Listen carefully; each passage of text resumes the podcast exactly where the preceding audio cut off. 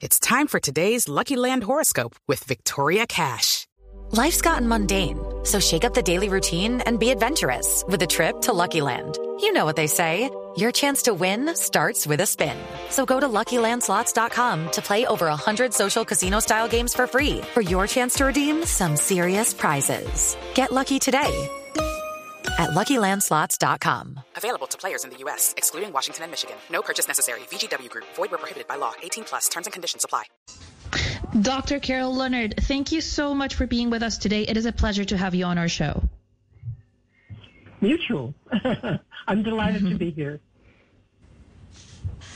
Mariana, yo quisiera arrancar preguntándole a la profesora qué tan golpeada está la economía de Rusia, tomando en cuenta la gran cantidad de sanciones que ha impuesto Occidente, sobre todo el gobierno de Vladimir Putin. So, Dr. Leonard, can you please tell us how badly hit is Russia's economy right now? What have all of these sanctions meant on the Russian economy and the way Russians are living this? Okay. Um, the general GDP impact, as of this morning's papers, uh, it suggests that um, it might uh, the, the, GDP might drop, um, say, 10 to 13 percent. It's really rather uh, unclear. Um, and there are two things to think about this. One is the impact of the sanctions, and the other is is the fact that Russia is not a highly developed country. Uh, Russia spends on its the more it spends on its war, the smaller its economy will be in the future, and the further it will have to climb back, perhaps not reaching its 2022 level until the ninth, until the 2030s. Um, it, these sanctions are in general producing a deepest recession since the 1990s and predicting that GDP might fall from 10 to 22 percent.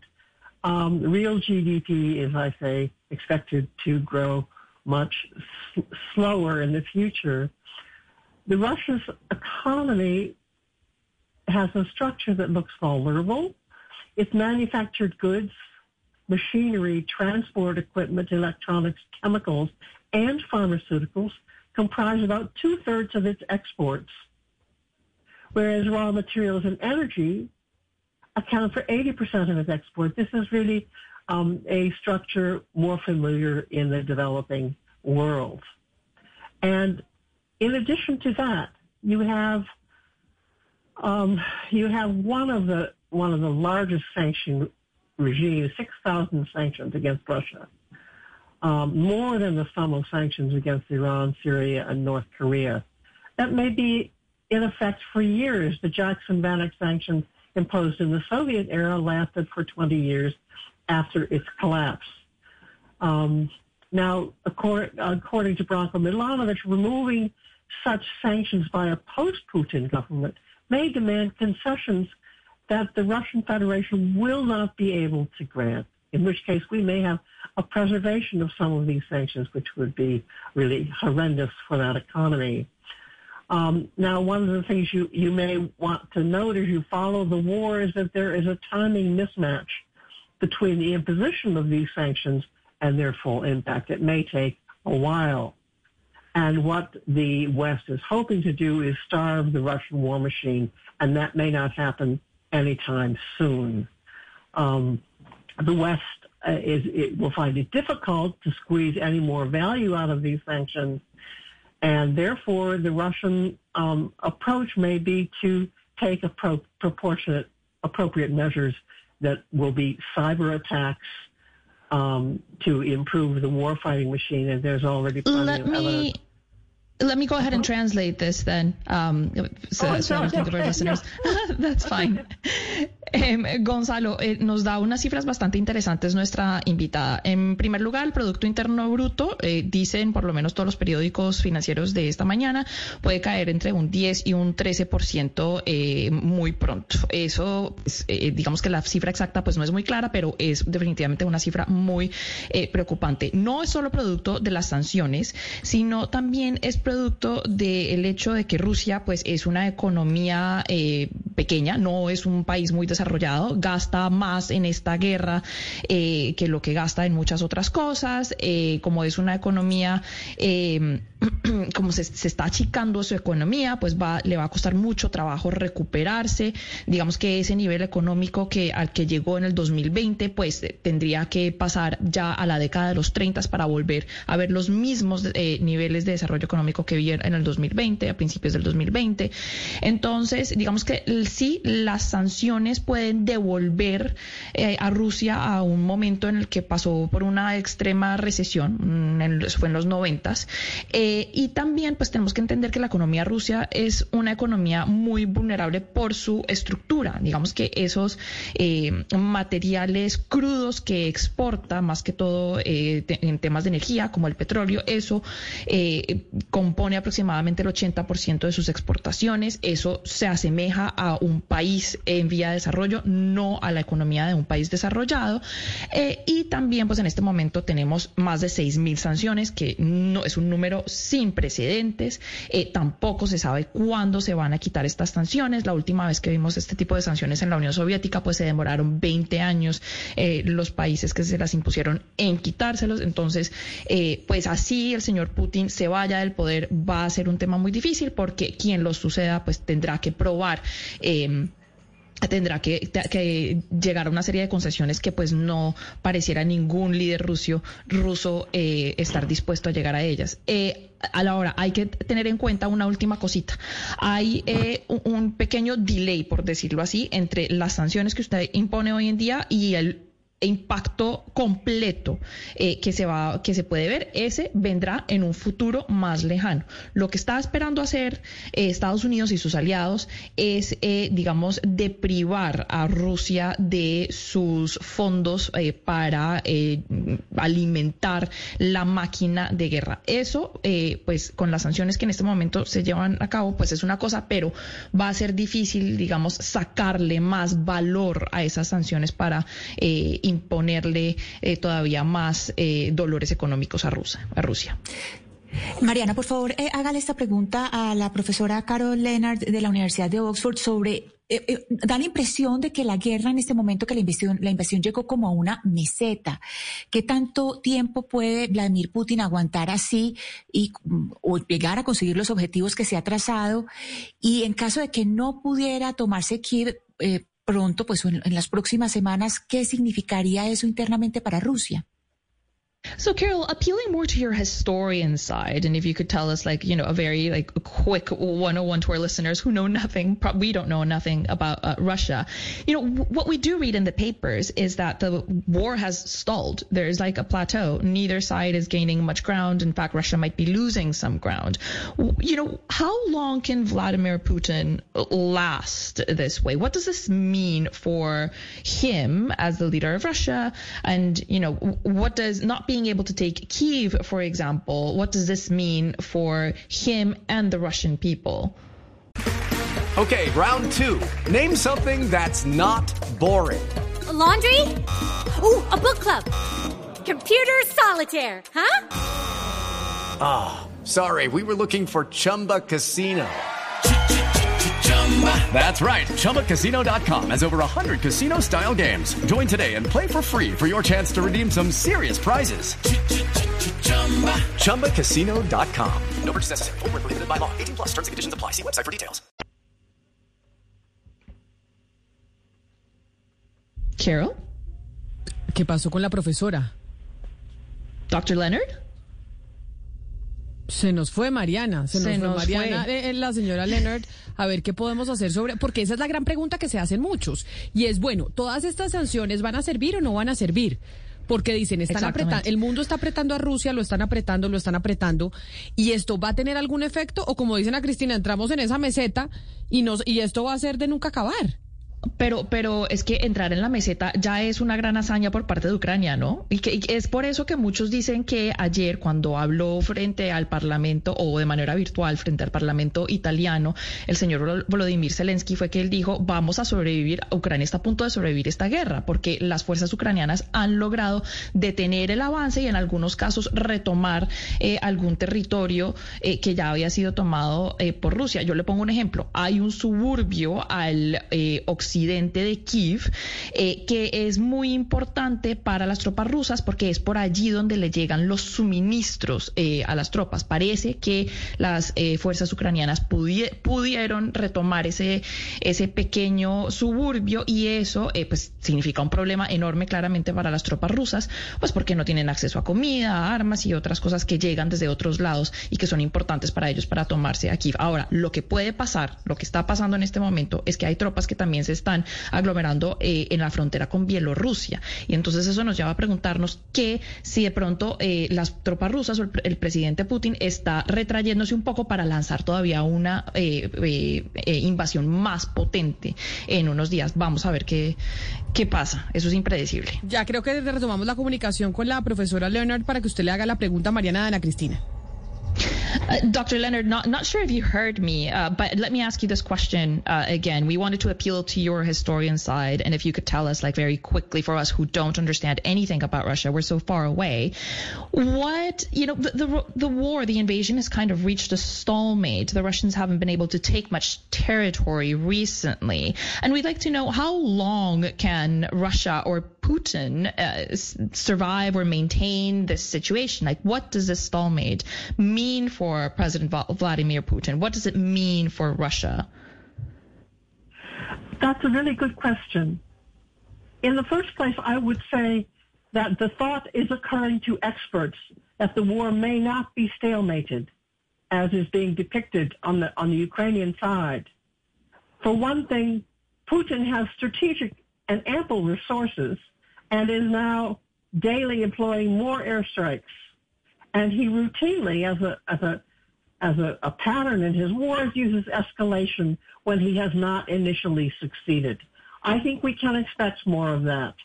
For example, attempting to close off the Donbass to give him access to Crimea, to pin down Ukrainian forces there while he is encirc- encircling um, other Russian cities and a really a three-pronged attack, which may in fact bear fruit. At the moment, it looks like there's an enormous casualty among Russian troops.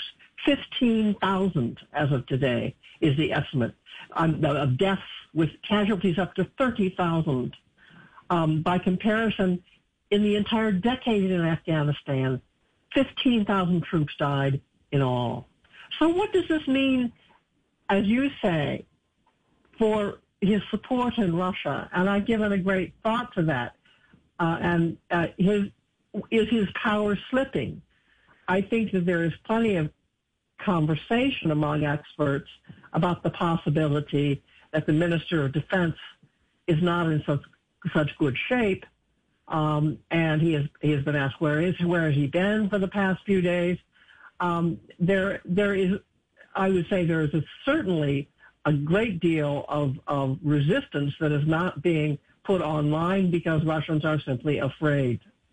And there are some interviews which are capturing the attention um, of, Russians. One with Chulpan Khamatova from Tatarstan, who actually was in, when the war started, was in Riga.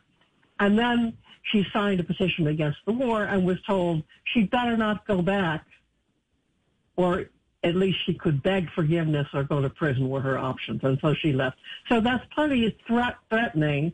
And you are getting an anti-war committee emerging abroad of Russians, and you are getting a lot of people who are just not talking. Um, but on the whole, as as the information sources tell us, um, the Russians do seem, at least at the beginning of the war when they were surveyed, to be supportive. Some 58 to 60 percent supported the war at that time from a very reputable Levada Center uh, for uh, organization. And I think Russians would gladly sacrifice comfort if they felt empowered by the by this idea or patriotism, which they're hearing from the official Russian propaganda. Um, and so you've got on the one side repression, the law saying 15 years in prison for disseminating fake information, and on the other hand, real enthusiasm and the blaming of the West. And I think many Russians do share with Putin that sense of blame um, in that transition was particularly difficult in the 1990s. And, and the West seemed to be trying to tell them what to do rather than allowing them to do what they wanted on their own. And that was the perception. It was not, in fact, the reality because the entire of the transition program came from Russians and they had planned it long before it happened. But it is the perception. And of course, NATO not being dissolved it's the perception that the West has kept up this barrage of uh, of, of, of, of unpleasant and uh, inappropriate, really, um, attacks on Russia, and they feel resentful. Okay, is that enough to sacrifice yes. their sons in war? That's. Hmm. I'm sorry, not letting you translate. Yeah. No, that no, that's fine. Uh, uh, go ahead. That one last thing. Can you just quickly that one last thing? That it's not enough. uh, no, I don't think in the long run it will be enough because you'll get inflation, okay. as I say. Okay. You know, no, I don't think. Okay. Well, Carol Leonard, thank you so much for being with us today. It was a pleasure having you, and your insight is really important for us. Thank you. Uh, I'm sorry for not letting you translate. it's okay. Thank you so much. Okay. It's a great pleasure talking to you. My, my Colombian, former Colombian student, one of the best I've ever had, from Moscow just sent me a note saying that he was listening. Hector Hurtatis, a brilliant student from Moscow, I used to teach there um, in uh, the past decade. Ah, bueno, qué maravilla que le diga que la está escuchando, ¿no? Mariana es lo que nos acaba de decir, que, una, que un, tenemos, que un, oyente, un oyente en Moscú. Sí, bueno, un saludo a nuestro oyente en Moscú, a nuestro estudiante, al estudiante de la profesora Leonard en Oxford, que dice ella que es uno de sus estudiantes más brillantes que la está escuchando en este instante. Exactamente, Camila. Un estudiante de nombre Héctor. Em, y, bueno, le, comento lo que nos está diciendo eh, la doctora Leonard, porque ella es eh, PhD, tiene un doctorado. Es compleja la respuesta a su pregunta, Ana Cristina, porque, a ver, algunos expertos dicen que la guerra en verdad no ha llegado a esa meseta eh, que dice Ucrania ya llegó la guerra. Es decir, eh, sin duda el señor Vladimir Putin tiene unos eh, recursos, unos recursos y unas estrategias que está utilizando para invadir Ucrania. Entonces tiene pues más bombardeos, es un patrón que utilice, está utilizando en esta guerra que está escalando, eh, así no haya eh, eh, sido exitoso en un principio, pues él, él, sigue con estos ataques que son muy preocupantes, entonces podemos esperar más de eso. también está, por ejemplo, cerrando la región del Donbass, que es importante para las fuerzas ucranianas. está también con el tema de Crimea, desde allí tiene una plataforma importante para seguir con su invasión. y bueno, va a seguir, digamos, rodeando las ciudades rusas, eh, las ciudades ucranianas, perdón, pero también hay que decir que las tropas rusas han sufrido unas pérdidas brutales. Hay alrededor de 16 mil soldados rusos que han muerto. Eso es una cantidad. Es decir, para eh, ponerle en contexto, en Afganistán, en toda la guerra de Afganistán, murieron 15 mil eh, tropas, eh, 15 mil soldados. Entonces es una guerra muy sangrienta en la que muchos rusos están muriendo también. Eh, Ahora, ¿qué va a pasar en Rusia? Pues el apoyo eh, del señor Vladimir Putin, eh, pues no sabemos qué va a pasar ahí. Es cierto que mucha gente está hablando en contra de la guerra. Eh, no hemos visto al ministro de Defensa ruso en un lado. Parece que no está en, en, una posición muy buena. hay mucha resistencia, nos diría la señora Carol. hay resistencia en el exterior, por rusos en el exterior. Hay un comité de rusos en contra de la guerra en el exterior. Pero pues también está el tema de que hay muchos rusos que apoyan al señor Putin. ¿Por qué? Porque resienten que de alguna manera cuando cayó la Unión Soviética sintieron que el mundo occidental se les impuso. Eh, eso es un tema cultural y eso, digamos, es lo que mantiene esa empatía con el señor Putin. Entonces, no sabemos muy bien qué va a pasar, si va a seguir con este apoyo. Hay cosas que dicen eh, pues, eh, lo contrario y que se contradicen, pero pues hay que dejar que pase un poco el tiempo para entender. Mariana, y ella decía también una cosa que me parece importante y es cómo incluso dentro de Rusia, por ese sentimiento nacionalista de que se sintieron ellos aplastados como imperio, etcétera, etcétera, pueden aceptar eh, las afectaciones de las sanciones de Occidente e incluso seguir apoyando a Putin en su invasión a Ucrania. Sí, y digamos que lo que nos decía también la señora la señora Leonard es que están dispuestos a dejar ir, digamos, el confort y a pasar por situaciones adversas por ese sentimiento de patriotismo que ellos tienen tan fuerte, que probablemente es algo que nosotros no entendemos, pero los rusos aparentemente tienen un sentimiento de patriotismo muy fuerte, pues porque fueron un gran imperio y pues se sienten de alguna u otra manera pisoteados eh, eh, históricamente por Occidente.